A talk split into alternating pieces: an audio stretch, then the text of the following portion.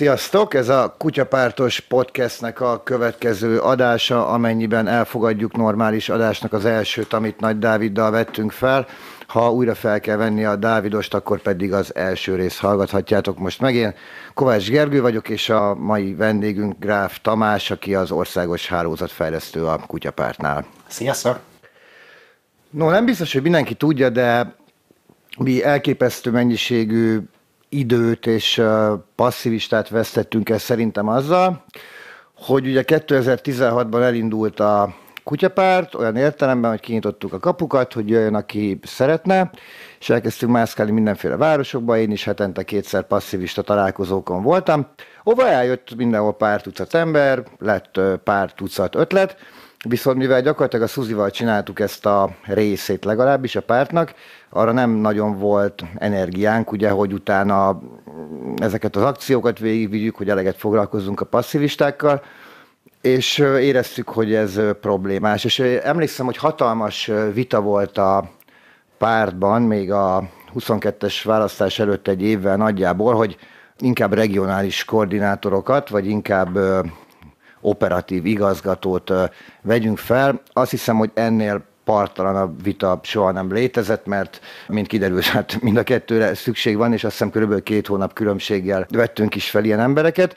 Ugye először regionális koordinátort szerettünk volna, és akkor jelentkezett a Tamás és a Tekla, akik ezt a 8 órás munkakört akkor még megosztva így 4-4 órába mondták, hogy vállalnák, és hát az látszott, hogy nekik azért van ebben tapasztalatuk mondjuk a, a sétáló Budapesti, ahol hasonlókat csináltak. Na és akkor onnantól kezdve azért egy kicsit máshogy lett az egész, és lett egy rendszer, és elkezdett normálisan működni az egész passzivista kezelés. Na, úgyhogy most a Gráf Tonyval fogunk beszélni, akinek szerintem tényleg nagyon sokat köszönhetünk így a kutyapártnál a szervezetfejlesztés terén.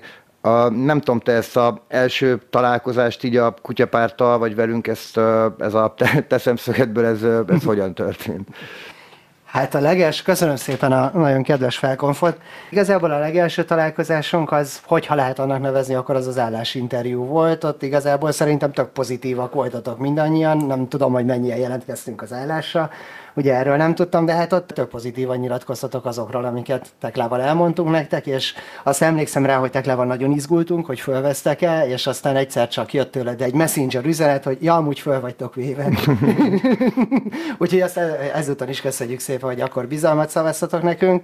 Emlékszem, még valaki meg is kérdezte talán a Klári, hogy ti jártok-e, mert hogy egy húha, egy fiú meg egy lány egyszerre Igen, valaki rákérdez, akkor... emlékszünk rá, igen, ti jártok el, csak a Szabik miatt kérdezzük, ez volt a, a teljes mond mondat, úgyhogy nem, nem volt erről szó akkor. Közösen dolgoztunk a Sétáló Budapest kampányán, én voltam a Sétáló Budapest rendezvényszervező, ott igazából önkéntesen dolgoztam végig azt az egy évet, ott a Sétáló Budapestnek gyakorlatilag az összes nagyobb és kisebb rendezvényt, a passzivista találkozókat, a kerekasztal beszélgetéseket, programbemutatót, vagy például a Lánchíd lezárását, ezeket szinte egészében, meg a táborainkat, volt öt táborunk, azokat én szerveztem meg, és akkor igazából nekem ez volt az első kötődésem a, a politikához, és hát ez egy jó ajánlólevő volt ezek szerint.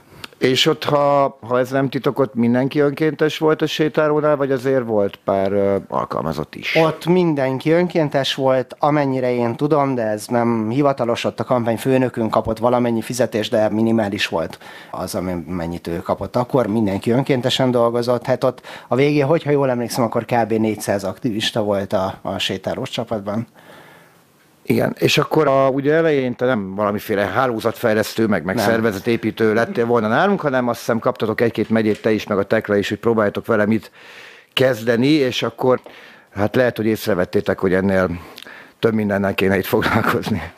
Hát az úgy szépen lassan uh, alakult ki. Én, én igazából az itteni munkámat azt én mindig két részre osztom. Volt egyszer ez a 21 májustól a, a tavaly áprilisi választási tartó időszak, amikor igazából ugye az új választási törvény miatt, hogy már nem 27, hanem, hanem 71 körzetben kellett összegyűjteni az aláírást, azt valahogy abszolválni kellett, és erre kellett fölkészülnünk.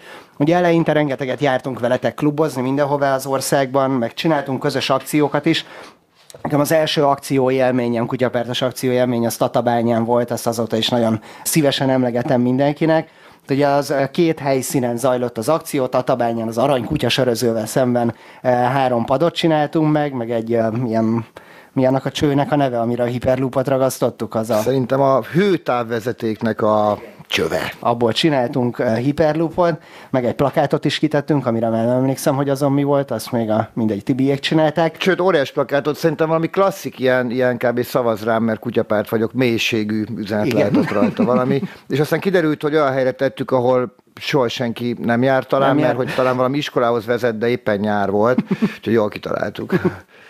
Igen, szóval ott, ott az aranykutya sörözővel szemben volt három pad, amit föl szeretünk volna újítani, azokon a léceket is kellett cserélnünk, és ezzel párhuzamosan ott kezdtük igazából a napot Szárligeten, ami hát nem tudom, 10 perc volt autóval Tatabányáról, ott pedig a Szárligeti főbusz megállót kértek minket, hogy csináljunk vele valamit a helyi passzivistáink, mert hát tényleg szörnyű állapot, olyan szinten volt szörnyű állapotban, hogy rá volt írva, hogy újíts fel, és a polgármester neve, akire már nem emlékszem. Ez jó, jó az, hogy Szárligeti főbusz megálló, ilyenkor az ember szomorúan elképzeli a mellékbusz megállókat Szárligeten, de mi szerencsére a fő, fő megállót néztük ki. Bocsánat minden Szárligetitől, hogyha nem az a fő busz. Szóval ott elindítottuk az akciót Szárligeten, ott ugye kartonplasztal újítottuk fel a buszmegállót, és aztán átmentünk Tatabányára, ahol egy ilyen tök nagy meglepetés volt. Alapvetően Szárligeten is ott volt 7-8 helyi, ami egy ilyen kis településnél most már így visszagondolva, az egy tök nagy szám volt, hogy ennyien eljöttek a faluból. Meg onnan lett talán a, nem tudom, ott volt már a Sipos Tamás, aki... Nem. Ő még nem Sipos volt. akkor még nem volt köztem. Valamiért Szárligeten nagyon erősek vagyunk, mert egyébként az egyik srác, aki nekem az egyik legszimpibb azok közül, akik a önkormányzati képzésre mm. járnak, a a Sipos Tamás, ő, ő majd Szálligeten lesz. Hát most még csak képviselő, de majd egyszer biztos ő lesz a polgármester. polgármester. Legyen igazán. Igen. Igen. Szóval Tatabányán neki, nekiálltunk ennek a három padnak, és, és nagyon sokan összegyűltünk, szerintem ott voltunk 15 lehet, hogy 20 is, és az összes környékbeli település, hát sőt nem is csak a környékbeliekről, mert Tatán kívül jöttek Oroszlányból, jöttek Komáromból, szóval ugye a megyének a, a passzivista csapatot összegyűlt a tatabányai padok felújításán, és hát nem igazán um, éreztem még, hogy ott mi a szerepem, úgyhogy ott igazából én ugye rengeteg videót csináltam, az, az még most is elérhető a YouTube csatornánkon. Tényleg basszus, te ott, ott, ott abban vágtál valami videót. Ott abban lett wow. egy, egy tök jó videó, a, a Szerintem annak a vágásában András segített, mindegy régi passzivistátok volt, és akkor vele kötöttetek össze, azt nem én vágtam, csak én csináltam a felvételeket. Viszont azt arra emlékszem, most, hogy megint beleszólok, arra emlékszem, hogy akkor már mondtad, hogy, a, hogy itt ott Gergő, mi az, ami nagyon hiányzik, hogy kéne ilyen, ilyen összefoglaló videók arról, hogy miket csinál a kutyapár. Ez az a mondat, amit szerintem azóta három naponta valamelyikünk elmond, és így várjuk, hogy majd mindjárt elkészüljön, és majd persze majd mindjárt majd elkészül. De meg lesznek, meg lesznek azok, nincsen elfelől kétségem. Igazából az az akció az több szempontból is tök egyedi volt, mert voltak olyan dolgok, amikkel máshol még nem találkoztam, meg, meg olyan is, ami így, így feltételezte azt, hogy milyen is az, hogy kutyapártos akciókat csinálni. Ott ugye az első rendkívül ilyen pozitív dolog, azon túl, hogy sokan eljöttek, az az volt, hogy például rájöttünk, hogy nem lesz áram a, nem tudom, a flexhez. És hogy akkor kell áram, bementünk a kocsmába, jaj, persze, srácok, egyből adtak egy 50 méteres hosszabbítőt, lett áram. Akkor utána kiderült, hogy nem tudom, nincsen fej valamilyen fúróhoz, az egyik passzivista, így mondta, hogy nem lesz, kinyitotta a kocsiját, aki amúgy Zala megyéből jött, csak éppen arra jártak a kubai feleségével, és hát egy komplet felszerelt műhely volt az autójában, úgyhogy gyakorlatilag ezt így tök egyszerűen meg tudtuk oldani. És hát menet közben volt két nagyon pozitív élmény. Egyszer ott, amikor már nem tudom, két-két és fél órája a, csináltuk ott a padokat, akkor a kocsmából az egyik törzs vendég így kiállt, nézett minket egy öt percen keresztül, és elégedett volt a munkával, úgyhogy akkor úgy döntött, hogy ő nyit nekünk egy számlát a kocsmában 5000 forint értékben, és akkor azt lefogyaszthattuk. Ez kúra jó, figyelj, flex, áram, kubai nők, ingyen sör, tatabánya. Gyertek, ki akar tenni a többet, igen, ez, ez elsőre egész jó. Igen. És aztán egy másik járókelő, aki ő, vele úgy emlékszem, hogy viszonylag sokat beszélgettél, ő meg odajött, szintén nézett minket, és aztán visszajött két zacskó sörrel. Úgyhogy, úgyhogy egy nagyon-nagyon jó kis közösségi élmény volt, tehát az utolsó két órában igazából már csak fetrengtünk a fűben és beszélgettünk. Szóval nekem ez volt az első kutyapártos akcióm, onnan abból a csapatból hát szinte kb. mindenki még mindig aktív, és így én tökre örültem neki, hogy ebbe csappentem bele először. Ez volt az első felújítós akció, viszont ezt megelőzte ugye amint fölvettetek, akkor, akkor indult el a No Food gyűjtés. Ferencvárosban, és akkor arra, vagy Budapesten, és hát akkor ennek a megszervezése volt gyakorlatilag az első feladatunk, azt ugye az ahanggal közösen csináltuk. Igazából így szervezés szintjén nem volt benne semmi különlegesség, viszont az, az nagyon megmaradt bennem az az élmény, hogy a legelső alkalommal fölállítottuk a sátrat a József Attila lakótelepen, még nem is volt kész, nem látszódott, hogy, hogy kutyapárt vagyunk, meg semmi ilyesmi. Az első nő, aki így elsétált előttünk ö, ö, ránk nézett, és annyit mondott, hogy szopjátok le a faszomat, majd tovább sétált. Úgyhogy így na, kicsikét tartottam tőle, hogy mi lesz ebből, de, de abszolút pozitív volt, mert ugye a végére eljutottunk odáig, hogy több aláírás gyűjtöttünk, mint az összes többi párt együtt. Ez annyiban érdekes, hogy akkor ezek szerint ugye, tehát nem volt még fájtva a stand, akkor ugye azt se látta, hogy itt a no van szó, vagy a kutyapártról van szó, tehát lehet, hogy mit tudom én, pogácsát akartok osztogatni, vagy nem tudom, és akkor ez egy ilyen általános kurva anyád volt, nem így a világ felé, és egyébként tök érdekes, hogy a, a pultoknál mennyivel bátrabbak az emberek, engem ö, elég sokszor felismernek utcán, és elég sokszor odajönnek emberek, és az a durva, hogy egyébként soha az életben nem jött oda valaki azzal, hogy, hogy a kurva anyád, vagy menj a fenébe, vagy bármi, Viszont, ha egy stand mögött állsz, akkor már is megtelik energiával és bátorsággal a lakosság egy része, és miközben így megy el, és oda se néz, nagyon lelkesen tud így, így beszólogatni. Na, de akkor ezen túltettétek magatokat. A... Ezen abszolút túltettük magunkat, és, és tök pozitív látni azt, hogy uh, most egy picit ugorva az időben, hogy most azon a pultozáson, amint túl vagyunk, mennyi pozitív visszajelzés jött a, a, a választópolgároktól. Tök mindegy, hogy budapesti pultról beszélünk, Győriről, vagy, vagy az ország bármelyik pontjáról, mindenhonnan azok a visszajelzések jöttek, hogy, hogy szeretnek minket az emberek. Igen, és ugye ebbe, ebbe te látsz valami változást, hogyha most, hogy most ilyen pozitívak az emberek, vagy ez mindig ilyen volt, amikor standoltunk így kutyapártilag? Hát én ugye a 22-es választáskor tök őszintén nem voltam kint pultoknál túl sokat, ugye Teklával és Balázsral mi voltunk itt hárman bent fixen a telekiben, és akkor így mindenféle fajta dolgot csináltunk, amit lehetett online. Én, amikor ott kint voltam pultozni, az a keletinél volt a legtöbbször.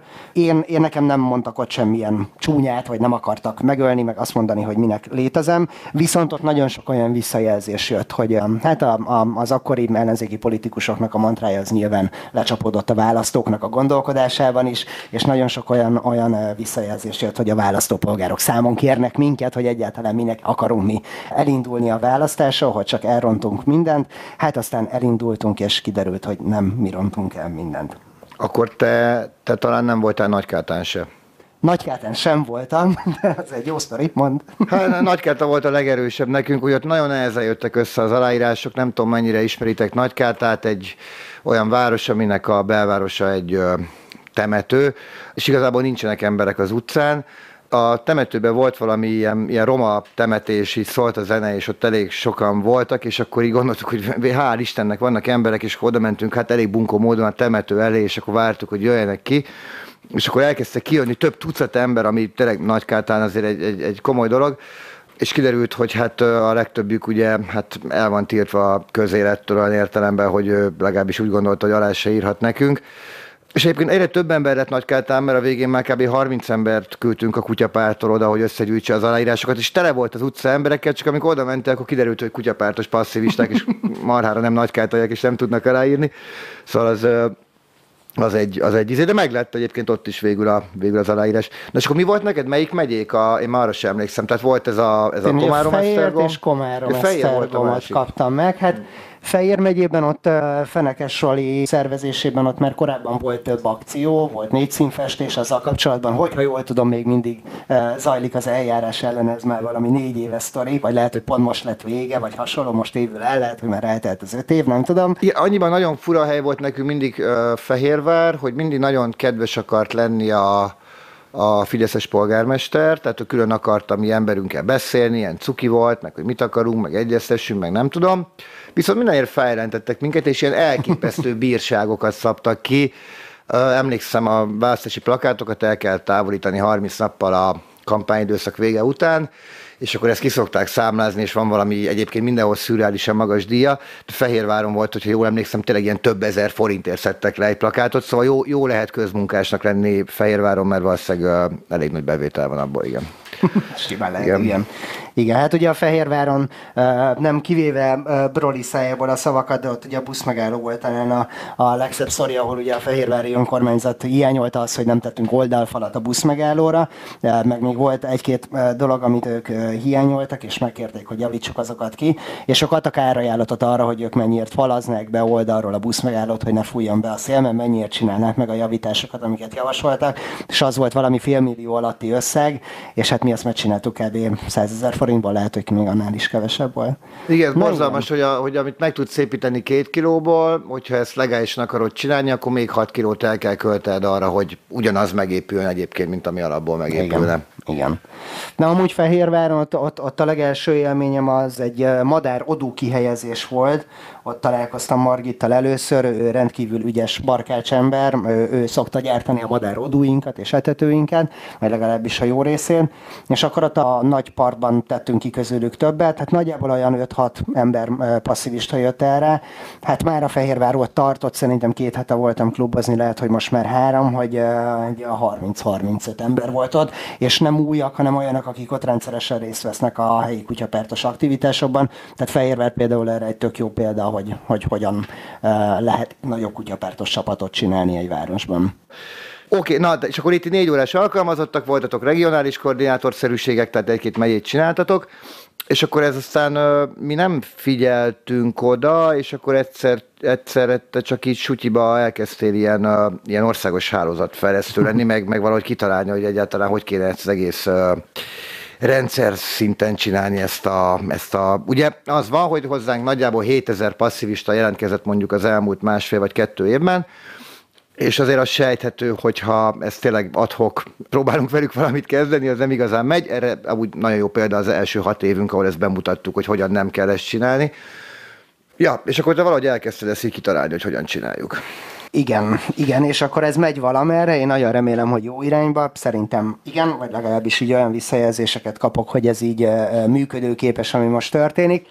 Hát igazából ugye a választás mm, son elért eredmény az megadta a lehetőséget ugye arra, hogy legyenek plusz alkalmazottak, így a ti döntésetek alapján ugye ti is azt szerettétek volna, hogy a kutyapárt nőjön, tőled konkrétan azt a felütést kaptam, hogy mi is nekem a feladatom, legyen minden úgy, ahogy eddig, csak nagyobban.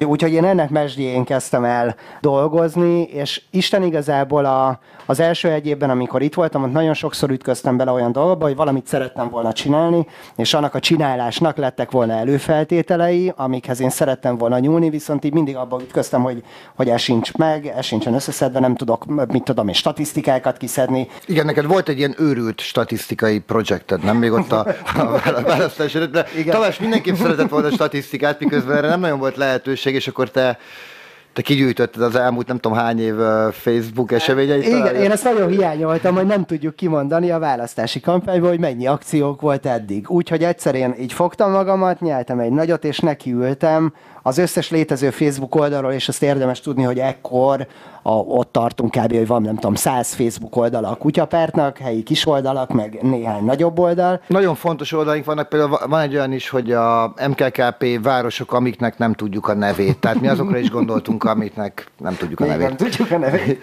Igen, lehet, hogy onnan nem szedtem ki az akciókat, mert lehet, hogy ott nem is volt akció. Na mindegy, szóval ezekről a Facebook oldalakról én szépen visszagörögtem 2020 januárjáig, és kigyűjtöttem onnan az összes akciót. Nyilván biztos, hogy volt nagyon sok olyan, amiből sosem lett Facebook poszt, de amiket ott találtam, azt összeírtam, és akkor igazából ebből kikörvonalazódott. Egyfelől nekem én ebből nagyon sokat tanultam, hogy mennyi minden dolgot csinál a kutyapárt, mert ez, ez például egy olyan probléma volt, ami nekem szembeötlő volt, hogy hallottam tőletek, hogy mennyi mindent csináltok, olvastam egy csomó cikket, amikor fölvettetek, és így meglepődtem rajta, hogy én, aki foglalkozom a politikával, ezekről nem tudok. Pedig Aha. rengeteg jó dolgot csinált a kutyapárt, és akkor, akkor innen jött az, hogy, hogy megcsinálni és megmutatni. Szóval ezt próbáltam valamennyire a magam akkori eszközeivel megcsinálni, aztán ezt nyilván 22 áprilisa után, amikor már így um, alkalmazottak segítségével tudtam dolgozni, akkor ezt nyilván el lehetett valahogy máshogy kezdeni. Alapvetően én nekem az a legfontosabb elvem, mivel önkéntesekkel dolgozunk, hogy ha egy passzivista csatlakozik hozzánk, és úgy dönt, hogy ő a saját szabad idejében az MKKP-s dolgokkal szeretne vagy foglalkozni, vagy segíteni az MKKP munkáján, akkor neki minél hamarabb legyen meg a lehetősége a jelentkezés után, hogy tudjon kapcsolódni. És, Na ez az, ami kurvára nem volt meg az első hat évben. Tehát az első hat évben ez tényleg úgy volt, hogy jelentkezett valaki, és jobb esetben 13 hónap múlva kapott egy e-mailt, hogy szia lesz, szia te Soproni vagy, ezért kapsz most egy e-mailt, hogy Sopronban lesz passzivista találkozó. És aztán meglepődtünk, hogy nem jött el. Igen, viszont erre egy jó ellenpélda volt szerintem a választási kampány, ahol ugye szintén ebben a helyzetben vagyunk, hogy nem feltétlenül lettek a passzivisták előtte fölkeresve, viszont tehát a 22-es kampányban, ez biztos statisztika, ott 1100 ember pultozott. Hogyha ehhez hozzáveszünk azokat, akik nem pultoztak, hanem csak szórólapoztak például, akkor valahol olyan 1500 passzivista környékén van az, aki, aki összehozta azt a 78 körzetbeli aláírás mennyiséget. Szóval alapvetően a passzivisták itt nagyon aktívak voltak, viszont évközben nem, hiszen nem tudtak kapcsolódni, mert sok esetben az akciók nem voltak rendesen meghirdetve. Itt ugye olyan basicről, dolgokról beszélünk, hogy jön egy akció, akar arról menjen egy e-mail a passzivistáknak például. Szóval így, így innen indulunk, úgyhogy alapvetően én tényleg azt szerettem volna megteremteni, és azt szerettem volna elérni, hogy a, a passzivisták minél hamarabb kapjanak valamilyenféle visszajelzést tőlünk a kutyabártól, amikor ők jelentkeztek, minél hamarabb tudjanak becsatlakozni azokba a dolgokba, amikbe ők szeretnének belecsatlakozni. Ennek ugye mi a, az előfeltétele, hogy mi teremtsük meg minél többféle csatlakozási pontnak a lehetőségét.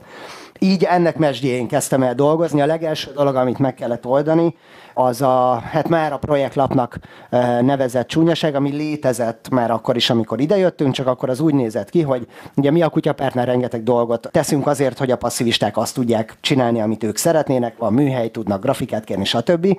És erre volt, nem tudom, azt hiszem, hogy 13 külön Google Form, ami, hogyha te neked egy akcióhoz kellett grafika, kellett nyomtatni, meg kellett műhelymunka, az azt jelenti, hogy te három formát kitöltöttél, és ezek nem feltétlenül voltak jól struktúrálva, úgyhogy az első lépés az, az szerencsére itt kezdtük el, és ez egy nagyon jó döntés volt szerintem. Az Annyi, az, annyit talán, hogy igen, tehát hogy nem csak 13 projektlap volt, hanem gyakorlatban egy szitox szóvá vált a projektlap a párton belül, mhm.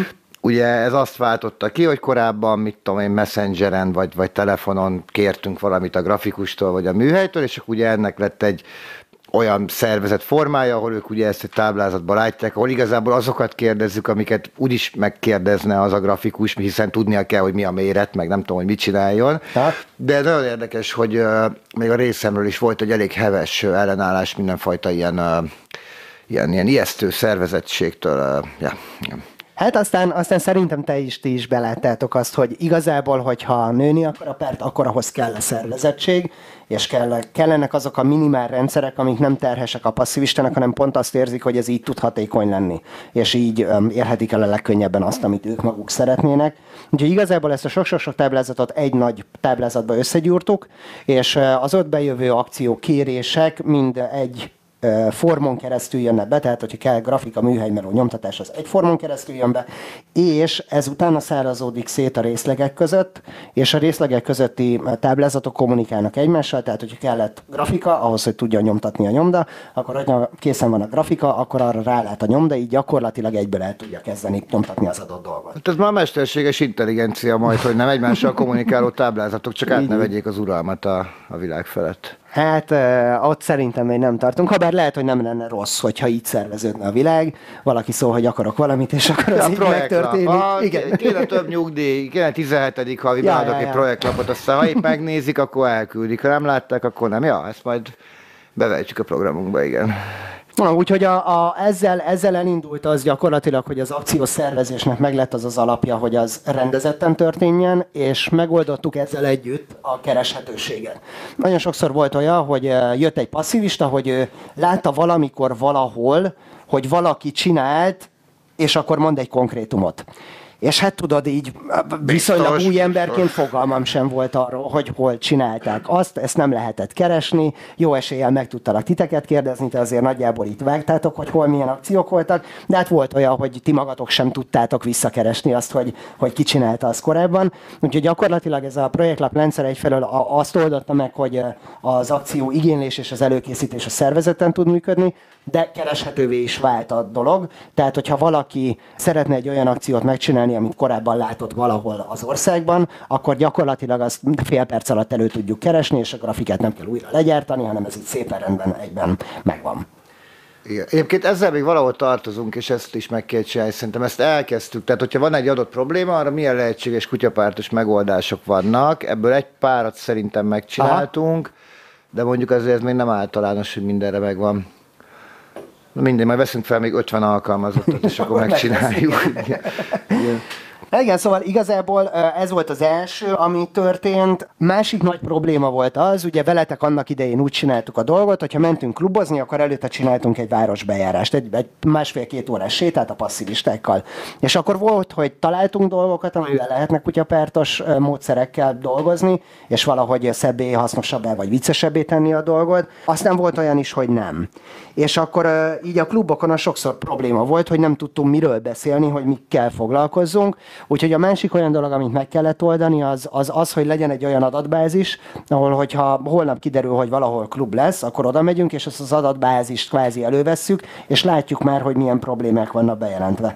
Ugye erre is volt már egy megoldásatok, a rendkívüli ügyek minisztériumának a hollapja az működött, de nem igazán funkcionált jól, azzal volt a problémák, ezt te talán jobban tudod, úgyhogy akkor úgy döntöttél, döntöttünk, hogy akkor csináljunk egy tök új rendkívüli ügyek minisztériuma oldalt. Hát abban voltak ilyen feature például, hogy amikor egy nem tudom, 400x200 pixelesbe kellett megjeleníteni egy képet, akkor ő mindig betöltötte a, a feltöltött 9 megás képet, Aha. Nem, és ugye amikor elmentél az összes bejelentésre, akkor ez ugye több tucatszor történt, én azt gondolom, hogy elég sok embernek lemerítettük a mobil internetét, pusztán azzal, hogy megnyitotta ezt a weboldalt egyszer életében, igen.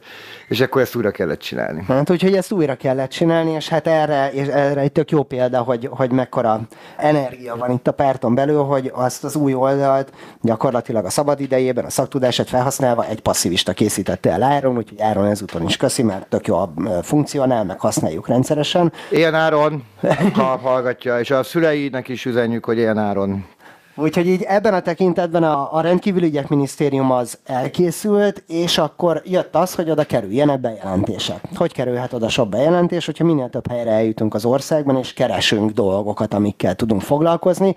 Úgyhogy így jött az, hogy a, ennek az évnek az elejét azt úgy kezdtük, hogy január, február, márciusban tartottuk meg a rendkívüli országjárásunkat, ahol igazából a regionális koordinátorok a helyi passzivistákkal bejárták a településeket. Itt szemszerűen nagyjából 120 településen szerveztünk nagyjából 200 eseményt, városbejárás, majd azt követően klubot. Innentől kezdve, mivel már egy helyen ott volt rengeteg probléma, amivel lehet foglalkozni, az év hátralévő részében, mert nagyjából három héttel ezelőttig, ameddig még lehetett festeni, meg ragasztani, akkor ezekből a, a bejelentésekből csináltak meg a, a passzivisták rengeteget. Uh-huh projektlapon keresztül, csak hogy ez így valamennyire látszódjon, projektlapon keresztül ebben az évben nagyjából ezer akciót csináltak kutyapárt országosan.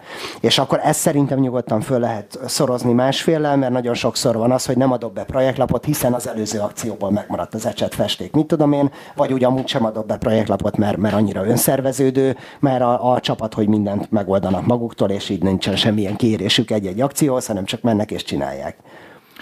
Igen, itt sajnos én is rossz példa vagyok, mert én sem adok be mindig projektlapot. Na, és akkor van nekünk egy másik uh, csodálatos szoftverünk, ami, ami hát így az ókorba kezdtük el készíteni, időszámítás előtt 300 körül. Alapvetően egy görög projekt volt, aztán a római birodalom továbbfejlesztette, a középkorban ugye kicsit leépült, különösen a 11. századi ugye amikor a 90 millióból 60 millióan maradtunk Európában, és nehéz idők voltak, akkor nem is működött talán hónapokig a szoftver.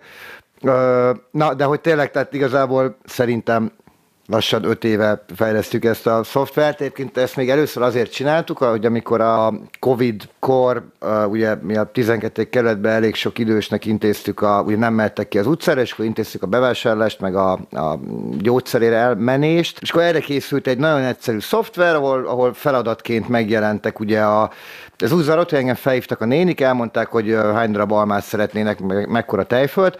Ezeket én beírtam, ahhoz tudtunk szervezőt tenni, és akkor amikor elkészült, akkor áttettük ilyen készállapotúra, és akkor ennek lett egy továbbfejlesztése végül is, amit most arra, hát most már mindjárt nyilvános lesz, ugye ez mindig egy hét múlva lesz nyilvános. Azt igen, igen, de most már talán ez, mondjuk az egy hét az most sem igaz, de most már talán tényleg tudjuk a dátumot, amikor valószínűleg nyilvánosra fogjuk tenni, de ezt félünk kimondani, úgyhogy nem mondjuk igen. ki, hogy mikortól lesz nyilvános. De az a lényeg, hogy igen, ez a szoftver, ez, ez ott volt, félkész állapotban. Voltak olyan feature-ök, ami igaz, akkor még nem volt beleépítve a szoftverbe, de például a pultozást azt már akkor is egy tök jó rendszerben tudtuk szervezni, akár a választási kampányra, akár a NoFoodára. Ez most már egy platformon lesz. Igazából ez azért nagyon-nagyon fontos, mert itt egy helyen látszódik az összes kutyapártos esemény. Ugye, hogyha valaki ma kutyapártozni szeretne, az, az jó eséllyel a Facebook oldalakról tud tájékozódni arról, hogy hol milyen esemény lesz említettem korábban, van száz oldalon, nyilván az emberek nem fognak száz kutyapártos oldalt követni, viszont itt egy helyen megtalálnak majd mindent, tudnak hozzá csatlakozni, azaz tudják jelentkezni, hogy ott vannak. Ez belső szempontból lesz egy nagyon fontos dolog,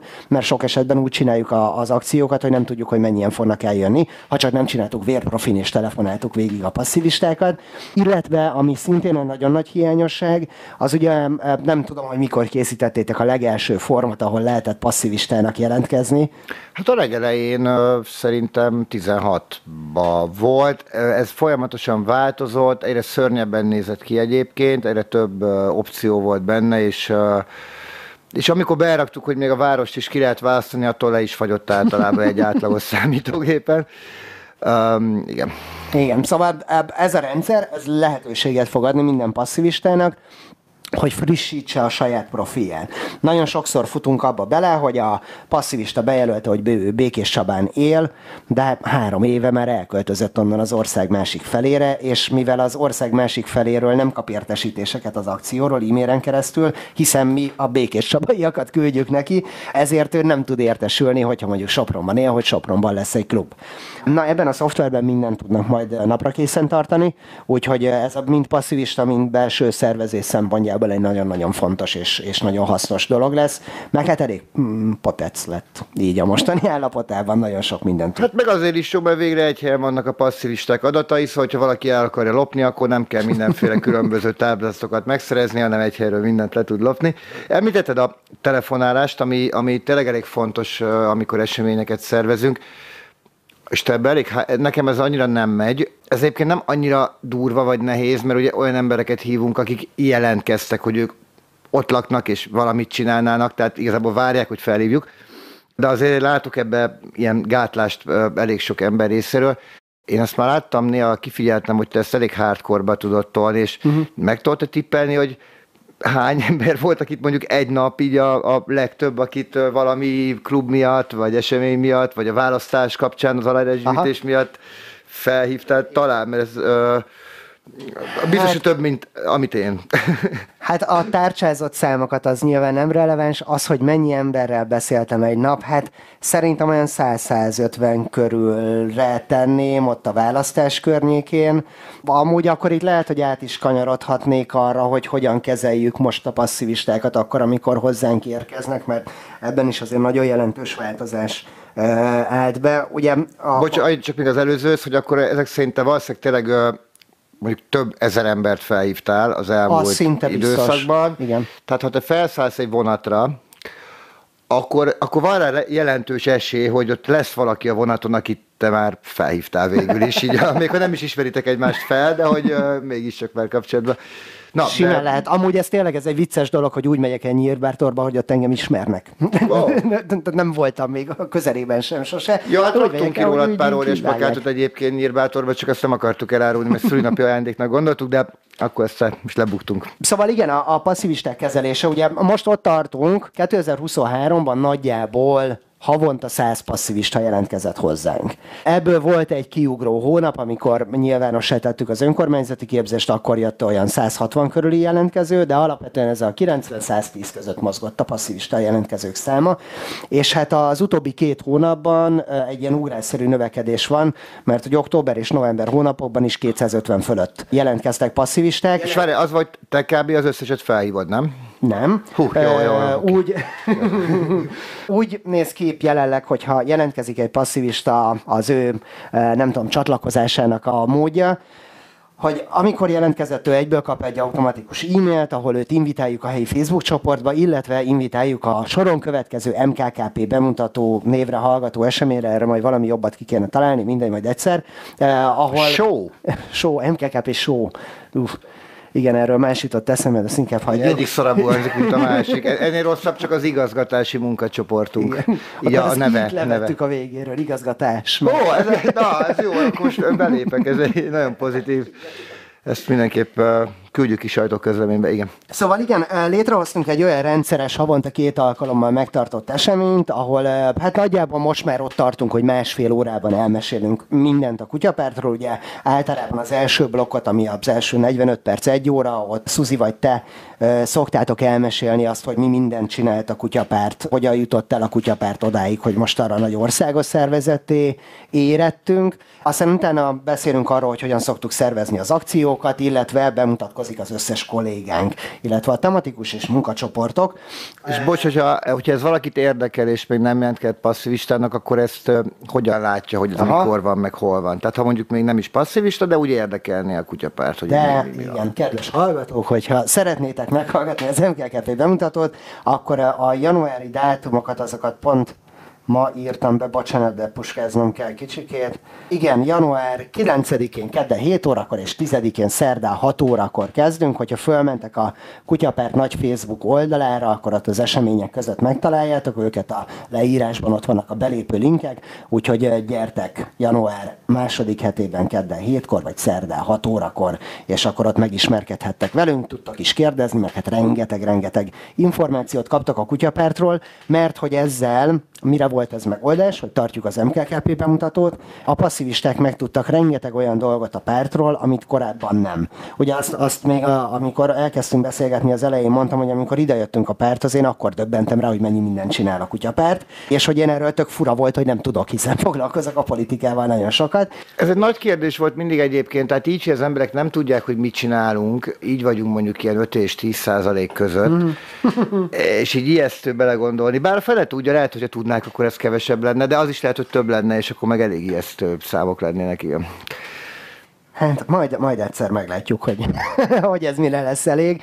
Szóval... Öm, szóval ja, a bemutató, ahol elmondunk mindent a pártról. Így, igen. Ott a, a bemutatón Bocsánat, kicsikét csapom, mert ez itt fontos, hogy ki fogom mondani. Ugye a, a tematikus csoportok azok már léteztek. Volt névfőiskola, volt zöld kutya, volt szociál, volt túra, volt soft.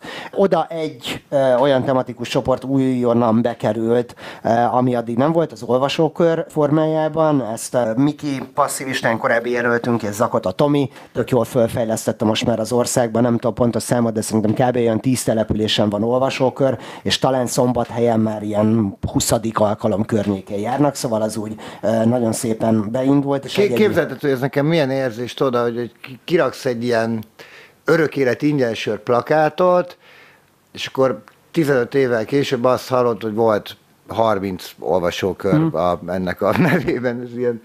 Szerintem ez tök jól összefügg, mert alapvetően így a pártnak mindig is megvoltak a komoly dolgai, csak az mindig viccesen volt tálalva. És ez az olvasókör nem voltam egyen se, de nem, hiszem, könnyű, de nem hiszem, hogy így fapofával ülnek egymás mellett, nem, hanem hát lehet, hogy messzelen fotókat nézegetnek nőkről. Na, jó, van, Tamit meg megkérdezik, akkor készítsen felvételt. Na, könyvekről beszélgetnek, igen, könyvekről beszélgetnek. Igen.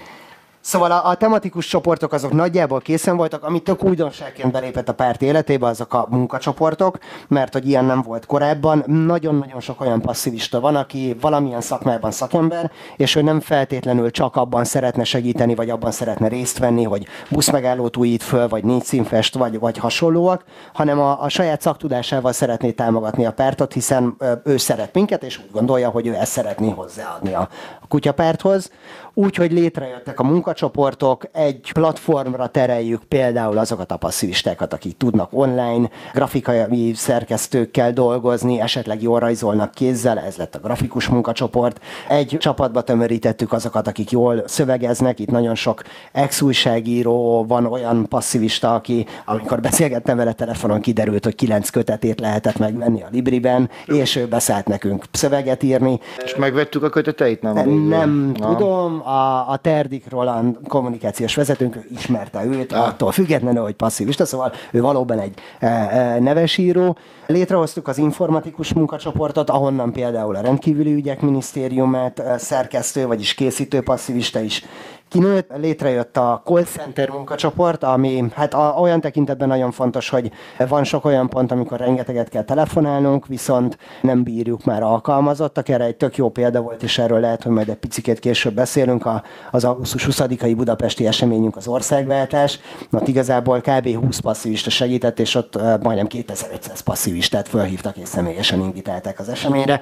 Ugye ez az esemény, ami mindenkinek megvan, tehát ez az esemény, amit nem olvashattatok a Telexen vagy a 444-en vagy a 24-en, arról van most szó. Innen biztos beugrik mindenkinek. Igen, hát akkor a, augusztus 20-án úgy gondoltuk, hogy kéne egy nagy kutyapártos rendezvény. Igazából már eh, ezt áprilisban eldöntöttük a 420 analógiáján legyen 820, és akkor az augusztus 20-a pont. Tök jó alkalom, itt van rengeteg ember az országból Budapesten, úgyhogy tartsunk egy nagy kutyapártos eseményt. Azt um, Suzi vállalta magára, hogy megcsinálja a tüntetés bejelentését, vagy az esemény bejelentését, úgyhogy három hónappal hónappal korábban volt a legelső alkalom, amikor meg lehetett csinálni, ő éjfélkor ott ült, és akkor, akkor ezt így lefixelta. Hát aztán nagyjából két hónap viszonylag aktív szervező munkát tettünk bele. Hát a Városháza teret azt úgy egy egyben belaktuk.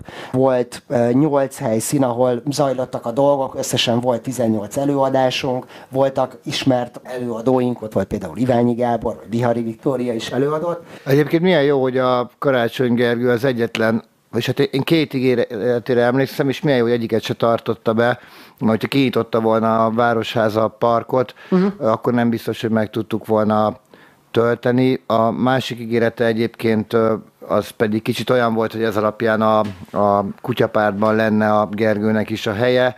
Ha emlékeztek, a főpolgármesteri kampányban megjelent többször a Tiborc adó, ami feltételezhetően a nagyértékű vagy nagyméretű lakásokra kivetett valami plusz gondolom kommunális adó lett volna. A Gergő ugye azt nem tette hozzá, hogy ilyet nem vethet ki a főváros, ilyet a kerületek vethetnének ki, akik ezt nem tették meg azóta se. A főváros is egyébként egy nagyon szűk területen megteheti. Nem tudom, tudjátok-e, hogy egy olyan rész van Budapesten belül, ami nem kerület alá tartozik, hanem a főváros közvetlenül irányítja, ez a Margit sziget, aminek három lakója van, és a Gergő valóban egy évvel ezelőtt ki is vetette a Tibor Szadót a Margit szigetre, ahol a lakók nem feleltek meg azoknak a kritériumoknak, mi alapján Tiborc adót kellett volna fizetniük, de ez szerintem zseniális, és ezt nagyon remélem, hogy jövőre is majd megígéri, mert egy jó ígéret az, az, az jó, ha megmarad egy jó ígéretnek. Hát, hát meglátjuk, meglátjuk. Villamosokkal majd biztos vigyáz. Igen. Margit szigetről most így hirtelen beugrott egy eseményünk, ott volt ugye egy számháború, és nem olyan régen beszéltem egy passzivistával, aki azért jelentkezett, mert ez mennyire baromi jó volt, hogy mi számháborozunk felnőttként, és neki annyira jól érezte ott magát, hogy akkor úgy döntött, hogy akkor ő szeretne kutyapártozni. Na, minden zárója bezárva. Szóval itt az augusztus 20-ai országváltó eseményünkön ott 18 előadást tartottunk, 20 interaktív program volt, ott rengeteg mindent lehetett csinálni, nekem a nagy kedvencem volt madáretető készítés felső felső maróval, amilyen nagyon ijesztően hangzik ez az eszköz, igen. legalábbis nekem. Hát én a alsó maróval oké, de a felső az merész, igen. Úgyhogy ezt a Margit felállította, és rengeteg gyerek nagyon-nagyon élvezte, hogy ő ilyet tud csinálni például. De volt nyuszi simogató, lehetett. Hát minden, az volt a célunk, hogy gyakorlatilag a kutyapártos aktivitásokat, legyen szó bármiről, azt vigyük oda, és próbálhassa ki az ember. Nyilván csiszolni kellett a formán, mert nem tudtunk oda vinni rossz padokat, meg hasonló, de például tud tudtak grafitizni, voltak kitéve mindenféle fajta figyelemfelhívó táblák, a zöld sátorban lehetett dugványozni, és azt el is tudták vinni magukkal. Névfőiskola sátorban meglepő módon volt rengeteg előadás, a soft sátorban szociális érzékenyítő programok voltak interaktív módon is, szóval egy ilyen nagyon-nagyon nagy kavalkád volt az egész, vagy legalábbis én így éltem meg, és szerintem ezért volt baromi pozitív a dolog, mert nem egy lapos eseményt sikerült összehozni, hanem tényleg délután háromtól este tízig, így bár hová mentél, ott valamilyen más nyüzsgésbe szoktál belelépni, vagy tudtál belelépni, hát és sajtó hiányából nem becsülte meg senki, hogy hány tízezren voltunk, úgyhogy a te általad a kutyostat szerint olyan 1500 ember lehetett kint a helyszínen, szóval egy, egy nagyon-nagyon jó esemény volt, és hát igen, nagyon sajnáljuk, hogy nem beszéltek róla, mindegy, majd a következőről fognak. Nekem egyébként abból a szempontból esett ez tök jól, mert mi nem is nagyon mertünk olyan eseményeket csinálni egy ideje, amire nem tudom, sok száz vagy, vagy több ezer mhm. embert uh-huh. várnánk, és akkor működik. És ennek az volt az oka, hogy ugye amiket csináltunk, mondjuk a, a békemeneteket leszámítva, mert azokon azért volt több ezer ember, viszonylag, tehát ilyen, ilyen pár száz ember jött el, és ha emlékszel, voltak ezek a hídfoglalásaink, ugye, másfél éve nyáron háromszor, ott oké, okay, lehet, hogy összességében volt viszonylag sok ember, mert ezek nem tudom, 6 órán át, 8 órán át tartottak, de, de nem az volt, hogy ott egyszerre ott volt 5000 ember, vagy 10 ember, hanem inkább pár száz, mondjuk így. És igen, ez, na, de hogy akkor tök jó, hogyha viszont kitálunk tényleg programot, meg van elég esemény, meg elég, elég ember, meg nem tudom, meg telefonálgatunk előtte 5000-et, akkor, akkor úgy tűnik az össze lehet ilyet Hát igen, itt a toborzásban nagyon nagy energia ment bele, így cakumpak ezen az eseményen nagyjából száz ember dolgozott, ami, ami azért sok. Ellenben ez egy ilyen nagyon nagy élmény volt mindenkinek, aki akár szervezőként részfeladatot, meg szervezőként vagy vendégként ott volt. Szóval én ezt így abszolút pozitívnak fogtam föl, és nekem most az a bajom, hogy nem tudom, hogy hogy kanyarodtunk ide. Nem baj. Figyelj, szerintem ezeket a tematikus meg munkacsoportokat Igen. elmondtuk, amik így nagyjából kialakultak, meg az eseményeket is. Nem tudom, hogy esetleg még azt lehetne firtatni, hogy akkor mi az, ami még úgy, úgy, úgy haladt azóta, vagy mi az, ami jobban áll. Most igazából minden, mert tényleg az van, hogy három évvel ezelőtt egy ilyen viszonylag nagy káosz volt a párba, de hogy akkor legalább ez a passzivista, meg ez az esemény szervezés rendben lett, és akkor ugye, ugye nekünk lettek a regionális koordinátoraink, akik most hatan vannak, Egyébként ez úgy működik, hogy vannak hétindítók, ezt se szoktuk elmondani, de hogy hétfőnként vannak hétindítók, én szerettem volna, a szombaton van a hétindító, de mindegy, ezek dolgozni akartak kedden is, úgyhogy hétfőnként vannak a hétindítók, és akkor igazából ott szoktad, vagy tuk, vagy nem tudom elmondani, hogy akkor a héten mi lenne a mission, meg hogy akkor hogyan tovább, és azt nagyjából megcsinálgatták.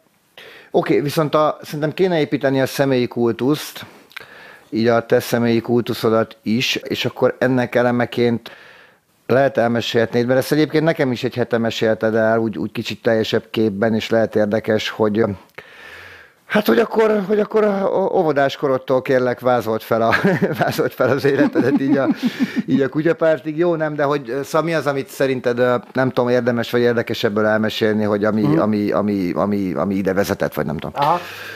Hát Isten igazából a szervezés, és legyen szó bármiről, az, az nekem már a suliban is a sajátom volt. Én, én nagyon szerettem mindig is focizni, úgyhogy a Erzsébeten jártam a Kossuth gimibe. Ott például a pingpong bajnokságot, meg a foci bajnokságot, azt rendszeresen én szerveztem. Egy-egy foci bajnokság az ugye átívelte a teljes tanévet, mert hogy minden osztály játszott mindenkivel, szóval ott az, az, az egy ilyen teljes éves sztori volt mindig. Pingpong bajnokságot azt egyszer szerveztem meg, többet se. Hát ott Ott az történt, hogy jelentkezett rá 50 diák, és hát én, mint főszervező, hát össze kellett sorsolni a, a jelentkezőket párokba, egyenes kieséses volt a pingpongbajnokság, és a tesi tanárt kértem föl, hogy legyen ő a közjegyző, hogy nem csalok a sorsolásnál, úgyhogy ő volt az, aki összepárosította a diákokat, és én az én pár, én akkor harmadikos voltam, vagy, vagy tizenegyedikes, én, én egy elsős srácot kaptam párként, nem ismertem őt, Zolinak hívták, nem mondom, jó elsős, gyere, majd biztos biztos jól megverem.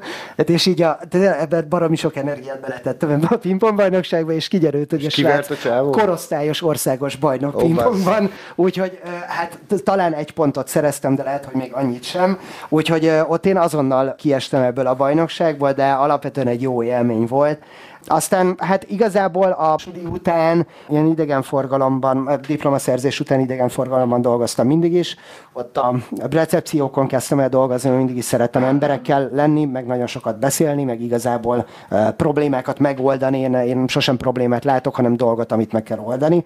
És hát a, aki valaha dolgozott szállodában, a recepción, az tudja, hogy ez miből áll, meg hogy miről szól. Ott tényleg rengeteg dolog fölmerül, különösen kis szállodában, ahol nincsen műszakos kolléga, ahol nincsen biztonsági őr, hanem így mindent neked kell csinálni, mert te vagy ott. Úgyhogy itt így rengeteg dologba belecsöppentem, először három csillagos szálloda, aztán négy csillagos szálloda, a végén pedig több mint öt évet dolgoztam Budapest, akkor majdnem a legjobb szállodájával, igazából a második legjobb volt akkoriban, ott mint supervisor a recepción, meg, meg concierge, és hát akkor utána... Most mondtál ilyen szavakat, amit szerintem a, a ke- nem kellő műveltségű hallgatóink, mint én, nem biztos, hogy értenek. Hát igazából supervisorként ott a, a én voltam az a műszak, nem? Így? Én voltam a műszak vezető az adott Aha. műszakban, ott általában egy vagy kettő recepciós kolléga dolgozott mellettem, plusz a londinerek, akik általában szintén ketten voltak, és hát a délutáni műszakokban, amikor már a szálloda menedzsmentje hazament, akkor mi voltunk igazából a felelős személyek a szállodában. Konciársként pedig, hát ez döntően ő csillagos szállodát tudnak konciárs foglalkoztatni. Ő, ez a pozíció az, aki a vendégeknek mindent megszervez, ami nem konkrétan a szállás, és nem feltétlenül csak a szállodai szolgáltatások, tehát hogyha voltak nagyon extra kérések is, hogyha a vendégnek kellett egy helikopter, mert ő azzal akar kimenni a Hungaroringra, akkor, akkor neki kellett egy helikopter, ami elviszi őt a Hungaroringra. És akkor volt ilyen? És volt. És az le tudott szállni a szálloda tetején? Nem, rendkívül vagy... logikus módon. El kellett menni vecsésre. Majd felszállni a És akkor háromszor idő alatt kijutott. Ah, jó. De, igen, itt voltak nagyon extra kérések, de ebben nem szeretnék tényleg nagyon mélyen belemenni, mert itt rengeteg történet volt. Talán egy érdekes a miniszterelnök úr, Orbán Viktor jött egyszer az étterembe vacsorázni, abszolút civilben nem voltak vele testőrök meg hasonlóak, a családjával jött, és az épületnek két bejárata volt, az egyik bejárat a Ferenciek tere felől, a másik bejárat a Váci utca felől, és volt a Ferenciek tere felől lehetett bejönni a szállodába, a Váci utca felől az étterembe. És volt egy olyan policy, volt egy olyan szabály, hogy az étterem vendégek nem mehetnek át az étterembe a szálloda épületén keresztül, mert hogy az csak milyen kulcskártyával lehet nyitni, nyitni, meg ugyanúgy is ne járkáljanak át, menjenek szépen körbe. Úgyhogy a londinereknek ők voltak az elsők, akik ebbe, a, ezekbe az emberekbe belefutottak. Az volt a feladata, hogy ilyenkor mi illedelmesen kérjék meg őket, hogy fáradjanak körbe az épületen. És jött Orbán Viktor, és hát a londinerünk betartotta a szabályokat, és megmondta Orbán Viktornak, hogy legyen olyan jó, és menjen vissza ki az utcára, és sétáljon körbe az épületen. Tök jó fej volt, kisétált, megköszönte, és, és elköszönt, és körbe sétáltak. Aztán utána a, a, a szállodás korszakom után én 17-ben kezdtem el egy a saját vállalkozást, ami így tök szépen futott, az is az idegenforgalomban dolgoztam benne, csak hát aztán jött a Covid, ami azt az egészet összetörte. A menet közben ugye a Sétáló Budapest kampányt elvittem egy éven keresztül, mint rendezvényszervező, és aztán hát ott a Covid alatt volt egy-két ilyen himi meló, amit tudtam csinálni, de alapvetően nem találtam magamnak új teljes munkaidős állást, és hát akkor jött ez a lehetőség, hogy kerestek országos koordinátort, és hát akkor, akkor, akkor döntöttünk úgy teklával, hogy jelentkezünk hozzátok. És nektek talán a Dávid szólt, nem? Vagy a, a Dávid a Dávid, róla. igen, igen. Igen, mert ugye Dávidot is a Sétáló Budapestből ismertük meg, meg annyi ma itt lévő passzivistát, olyanokat is, akik így Nellit vagy, vagy Petit, akik így nagyon aktívan benne vannak a szervezkedésben, de nagyon sokan jöttek át a Sétáló Budapestről, igen. igen. Sok közöm nincs hozzá, de ott, ott, ott van még valamekkora élet amúgy a, a sétálóban ma, vagy mm. nem tudom, te ezt lehet azért kicsit jobban Hát, Látod. A belső csoportokat nem tudom, mert én onnan ki vagyok tiltva, úgyhogy nem tudom, hogy ott mi történik, de alapvetően én a sétálóról nem hallottam utcai akciót, semmit az utóbbi, nem tudom, két évben talán. Uh-huh, uh-huh. Oké, okay, én sem. Uh, akkor nem, kár, kár, kár, nem létezik. Nem, mert tényleg, tehát valahogy nyilván mondhatom azt, hogy örülök, mert a, a Robi körül, körül kialakult egy csapat, aki uh-huh. ott mhm. gyakorolta úgymond a, a politikába belépést, a szervezést, az Aha. önkéntesekkel foglalkozást, és hogy hozzánk átjött tök sok mindenki onnan, mert ez igen, valóban eléggé úgy tűnik, hogy lehaltott a dolog, itt tevékenység szintjén, de valahol meg tök szomorú, én emlékszem, amikor én voltam a sétáló Budapestes táborba meghív tatok, akkor ha mondhatom így, vagy talán a Tekla még akkor, ez nem tudom, három éve volt, vagy két éve, és azt hiszem a Vona Gáborral kellett beszélgetnem, akinek akkor sem mertem beszólni, neki mindig csak be akarok szólni, aztán elfelejtem. Vonával és Schiffer. Meg Schiffer volt ott. Igen, akkor az nekem egy tök pozitív élmény volt, vagy ilyen, tehát a kutyapártos táborban a részvevőknek egy bizonyos része azért a, a szétesettségnek bizonyos külső jeleit legalábbis maga hordozza, és a sétálónál meg én tök azt láttam, hogy abszolút ez az ilyen, ilyen rendbelevő, én oké, csávok, csajok, akik itt tényleg tenni akarnak valamit értelmesek, okosak, és délután négykor még nem is mindenki részeg, és nem tudom, az ilyen, tovább a szempontból meg kár, hogy, hogy ez így lehalt, mert amúgy meg ebbe több lehetett volna. Hát több lehetett volna, de alapvetően az önkéntesek abba beletették a sajátjukat, és, és ahogy mondtam, nagyon sokan jöttünk át, Aha. vagy jöttek Aha. át abból a csapatból ide. Jó, hát figyelj, akkor azt átdobáltuk, hogy így, ez így hogy alakult ki ez a szisztem, meg hogy talán azt is, hogy hol uh-huh. tart most, és akkor szerintem ilyenkor illik még megkérdezni, hogy akkor milyen lesz a, a kutyapár tíz év múlva. E, ez jó, mert végre nem tőlem kérdezi valaki, hanem én kérdezhetem meg valakitől. Na, de hogy tényleg, tehát hogy szerinted mik azok a, azok a részek, azok a területek, akár szervezésben, akár hagyományos értelembe vett politikai sikerekben, amiket mondjuk szerinted ilyen belátható időn belül ebből úgy hiszed, hogy ki lehet hozni? Hát figyelj, az önkormányzati képzésről ennek a beszélgetésnek a kapcsán még nem beszéltünk. Viszont ez tök fontos, úgyhogy ha erről tudsz egy percet, hogy mi ez a önkori Aha. képzés, az szerintem hasznos. Igen, hát ugye az, az biztos, hogy hallottátok ti hallgatók is, hogy Gergő azt elég sokszor lenyilatkozta a különböző csatornákon, hogy nem örültél annak, ahogy te bekerültél az önkormányzatba, mert mint hogy nem igazán tudtad, hogy mit kezdje a helyi dolgokkal, sőt, még azt is mondtad, hogy elhited, hogy pokorni jó fej, aztán ahogy mélyebben beleláttál, rájöttél, hogy nem az. De hát ebbe bele kellett tanulni. És ugye nektek az volt a mondásotok, hogy a 24-es választáson csak olyan embereket szeretnétek kutyapártos színetben beültetni, vagy bejutatni önkormányzatokba, akiknek van tudása azzal kapcsolatban, hogy mi történik egy önkormányzatban, ezzel nyilván elérve azt, hogy ne adják a nevüket, szavazatukat olyan dolgokhoz, ahol hát van valami vaj az emberek füle mögött. Úgyhogy ezt elkezdtük szervezni nagyjából szeptemberben, ott ugye tőletek kaptam, Szuzival összeírtatok egy, egy előadás témavázlatot, hogy milyen előadásokat lenne érdemes szervezni. Annyit talán ehhez, hogy ugye ez nem idén szeptember, hanem még ja, igen, tavaly bocsánat, szeptember. Ez tavaly szeptember, igen. igen. Ugye nektek megvoltak a kapcsolataitok, szóval tudtunk neves előadókat hívni. Itt igazából 14 előadás jött össze, amiben az első négy előadásban ti, akik bejutottatok valamilyen akár képviselői, akár alpolgármesteri vagy polgármesteri pozícióba, elmeséltétek, hogy mikkel foglalkoztatok, milyen eredményeket tudtatok elérni, majd tíz előadáson keresztül szakemberek segítségével körbejártuk a közbeszerzéseket, az önkormányzati cégeket, az önkormányzati zöldügyeket, tehát egy, egy nagyon tartalmas 14 előadásos sorozat jött össze, ezek ugye élőben zajlottak, nagyon remélem, hogy a választási kampány környékén ezeket majd nyilvánossá tudjuk tenni, vagy legalábbis egy részüket, úgyhogy gyakorlatilag bárkinek hozzáférhetőek lesznek azok az előadások, amikből tanultak a mi képviselőink. Aztán utána ezt a folyamatot az előadások után, ahol minden képviselő jelölt kapott házi feladatot az előadóktól, mert hogy azt ugye feltételként támasztottátok, támasztottuk, hogy akkor lehet majd valakiből listavezető jelölt, hogyha elkészíti azokat a házi feladatokat, amik gyakorlatilag mind arra van fölfűzve, hogy az adott passzivista vagy jelölt megismerje jobban az önkormányzatát, és képben legyen azzal, hogy jelenleg mi történik ott. Nyilván, amit a nyilvános infokból el lehet érni, de hát ugye kellett rengeteg közadatigénylést indítaniuk, meg elég sok mindennek utána kutattak ott a helyi önkormányzatoknál.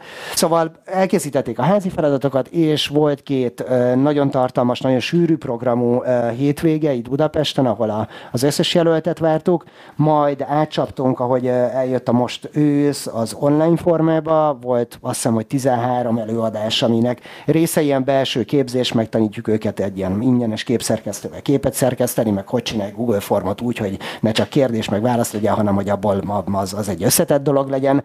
Úgyhogy ezek lepörögtek, hát és most ott tartunk, hogy ahogy azt szoktad is emlegetni, hogy nagyjából a 35-40 hely kinéz, ahol elindulunk majd. Úgyhogy igazából az önkormányzati képviselő jelöltekkel így, így javarészt én tartom a kapcsolatot, mert mint így operatívan, aztán a, a szakmai részét, amikor kérdéseik vannak, azokat ti ö, szoktátok intézni, de alapvetően egy nagyon-nagyon jó csapat jön össze, és én tök boldog vagyok, hogy van kisfaluban jelöltünk, van olyan jelöltünk, aki, vagy vannak olyan jelölteink, akik megyeszékhelyeken indulnak el, és ilyen tök változatos, azonban nagyon agilis csapat jön össze, én úgy érzem.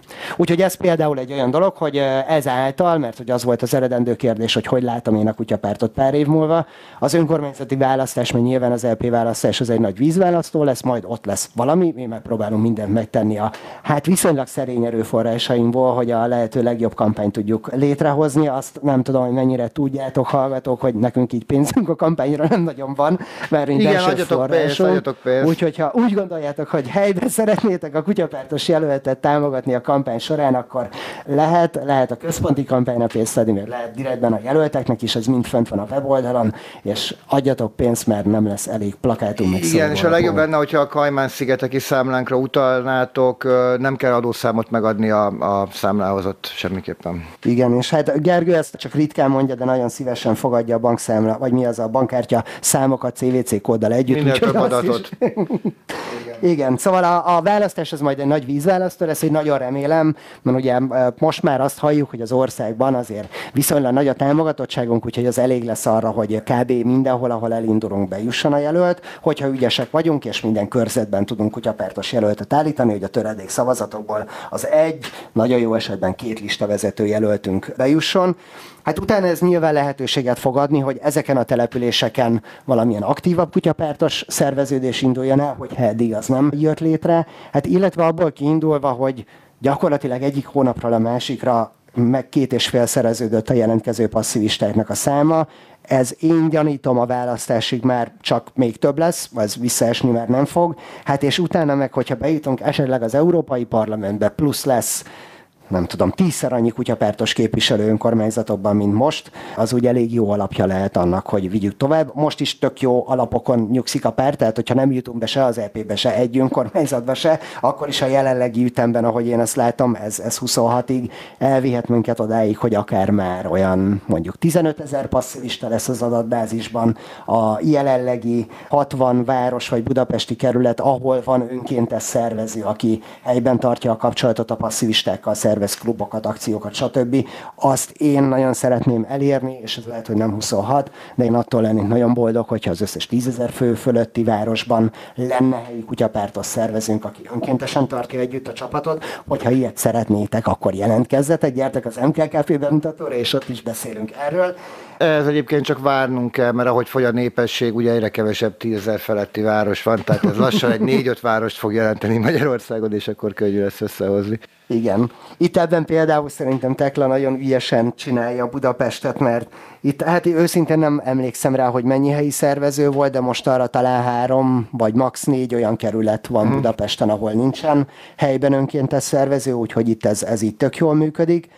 Jaj, mit szerettem volna még mondani? Ja igen, hogy, hogy igen, hogy miket értünk el, meg erre ilyen tök jó visszacsatolás. Például az, és ez nyilván nincs róla tudásunk, de van egy olyan sejtésünk, hogy a Momentumnál van valamilyen központi gondolat, hogy a kutyapártos dolgokat most nekik figyelniük kell, mert igazából most novemberben ugye pultoztunk rengeteget az Itt Szólj Be kampányjal, és ezzel párhuzamosan szerveztünk nagyon sok klubot, és hát én ahol voltam, szerintem kb. 10 klubot, 8-ra jött valamilyen Momentumos, vagy képviselő, vagy helyi szervező. Ezt úgy kihasználtnánk arra, hogy félrevezetjük őket, és akkor, a, hogyha van momentumos a klubon, aki eljött megnézni, akkor mit tudom, végig ilyen nagyon hosszan elhatárolódunk Gyurcsány Ferenctől, és akkor lehet, hogy ők is átvennék ezt az irányt tőlünk. Hogy... Hála Istennek ilyenkor jó fejek szoktak lenni, nem viszik el tök más irányba a klubot, hanem így, így becsülettel végighallgatják azt, amit mi csinálunk. Tényleg van bennük egy olyan szándék, hogy próbálnak tőlünk tanulni, ami szerintem már egy baromi jó eredmény, eh, hogy, hogy itt tartunk, hogy hozzánk jönnek, és, és tőlünk tőlünk szeretnének tanulni. Volt egy eléggé cuki dolog, a Szentendrén volt, amikor városbejáráson voltunk. Ott eljött a Szentendrei polgármester a főkertészével, mert hogy látta az eseményt, és nagyon jó fejek voltak ők is, ott a háttérben meghúzódtak, viszont így nagyon kíváncsiak voltak arra, hogy mi milyen problémákat fedezünk fel a városban. Serényen jegyzetelgettek, őszintén nem kérdeztem utána a Szentendreieknél, hogy mennyit csináltak meg azokból a dolgokból, amit itt felfedeztünk, de ez már megint egy olyan dolog volt, hogy, hogy figyelnek ránk uh-huh. a, a többiek, és ez olyan jó érzés. Igen, igen ez valahol, valahol milyen ijesztő is lehet egyszerre, egyszer, mint egy polgármesternek, hogy ide jönnek ilyen emberek, akik most azt keresik, hogy mi, mivel van baj, vagy mi az, ami nem uh-huh. jó, és akkor így, basszus, eddig ilyen nem volt, tudod, eddig így nem érdekelt senkit, és akkor, de azt cuki, hogy így eljön, és jegyzetel, vagy nem tudom. Igen. Szóval meg úgy unblock a passzivistáktól, akik most jelentkeznek, azt a visszajelzést kapom nagyon sokszor, ugye rengeteggel beszélek személyesen telefonon, hogy az valami fantasztikus, amit csinálunk így MKKP szinten, hogy ilyen még nem volt Magyarországon, és hogy ezt, ezt pont most nem olyan régen voltam Saroksáron klubozni, ott ugye nem tudom, 25 percen keresztül beszéltem egy levegővel, és akkor az volt az első reakció, hogy bazd meg, ezt senki nem csinálta meg az országban a Fidesz óta. Úgyhogy valami olyan fajta helyi, lokális szervezet fejlesztés kezdett el nagy üzemben történni, aminek a végét nem igazán lehet, és szerintem nem is kell besatszolni, csinálni kell, és ez majd, majd valahová elvisz. Reméljük, hogy valami sokkal jobbá, mint ami most van. Ezt most nem kérdezem meg, úgyhogy soha nem fogjátok megtudni, hogy azért mondták ezt, mert a Tamás 25 percen át migránsozott, vagy pedig azért, mert valami értelmezhető szervezetépítésről mesélt. No, figyelj, szerintem nagyon-nagyon sok mindent megtudtunk. Még egy nagyon fontos kérdést szeretnék feltenni. Ugye nekünk egy fontos ígéretünk volt az ingyen sör, már 2006 óta. Ezt sokan félreértették, ugye mi sose mondtuk, hogy kinek lesz ingyenes a sör, ezt én időközben magamra vettem, és engem valóban nagyon sokszor meghívnak már sörre, tehát így az ingyen sör így, így számomra tényleg így részben megvalósult. Uh, nem tudom, ez kiterjed másokra, tehát hogy téged is már sokszor hívtak meg ilyen kutyapártos eseményen, úgymond ingyen sörre, vagy ez, vagy ez megmaradt ilyen privilégiumnak így nekem? Nem, sőt, akkor féltékenykedj, mert én múltkor ingyen pizzát is kaptam, amikor mentem klubozni a sör mellé. Aha.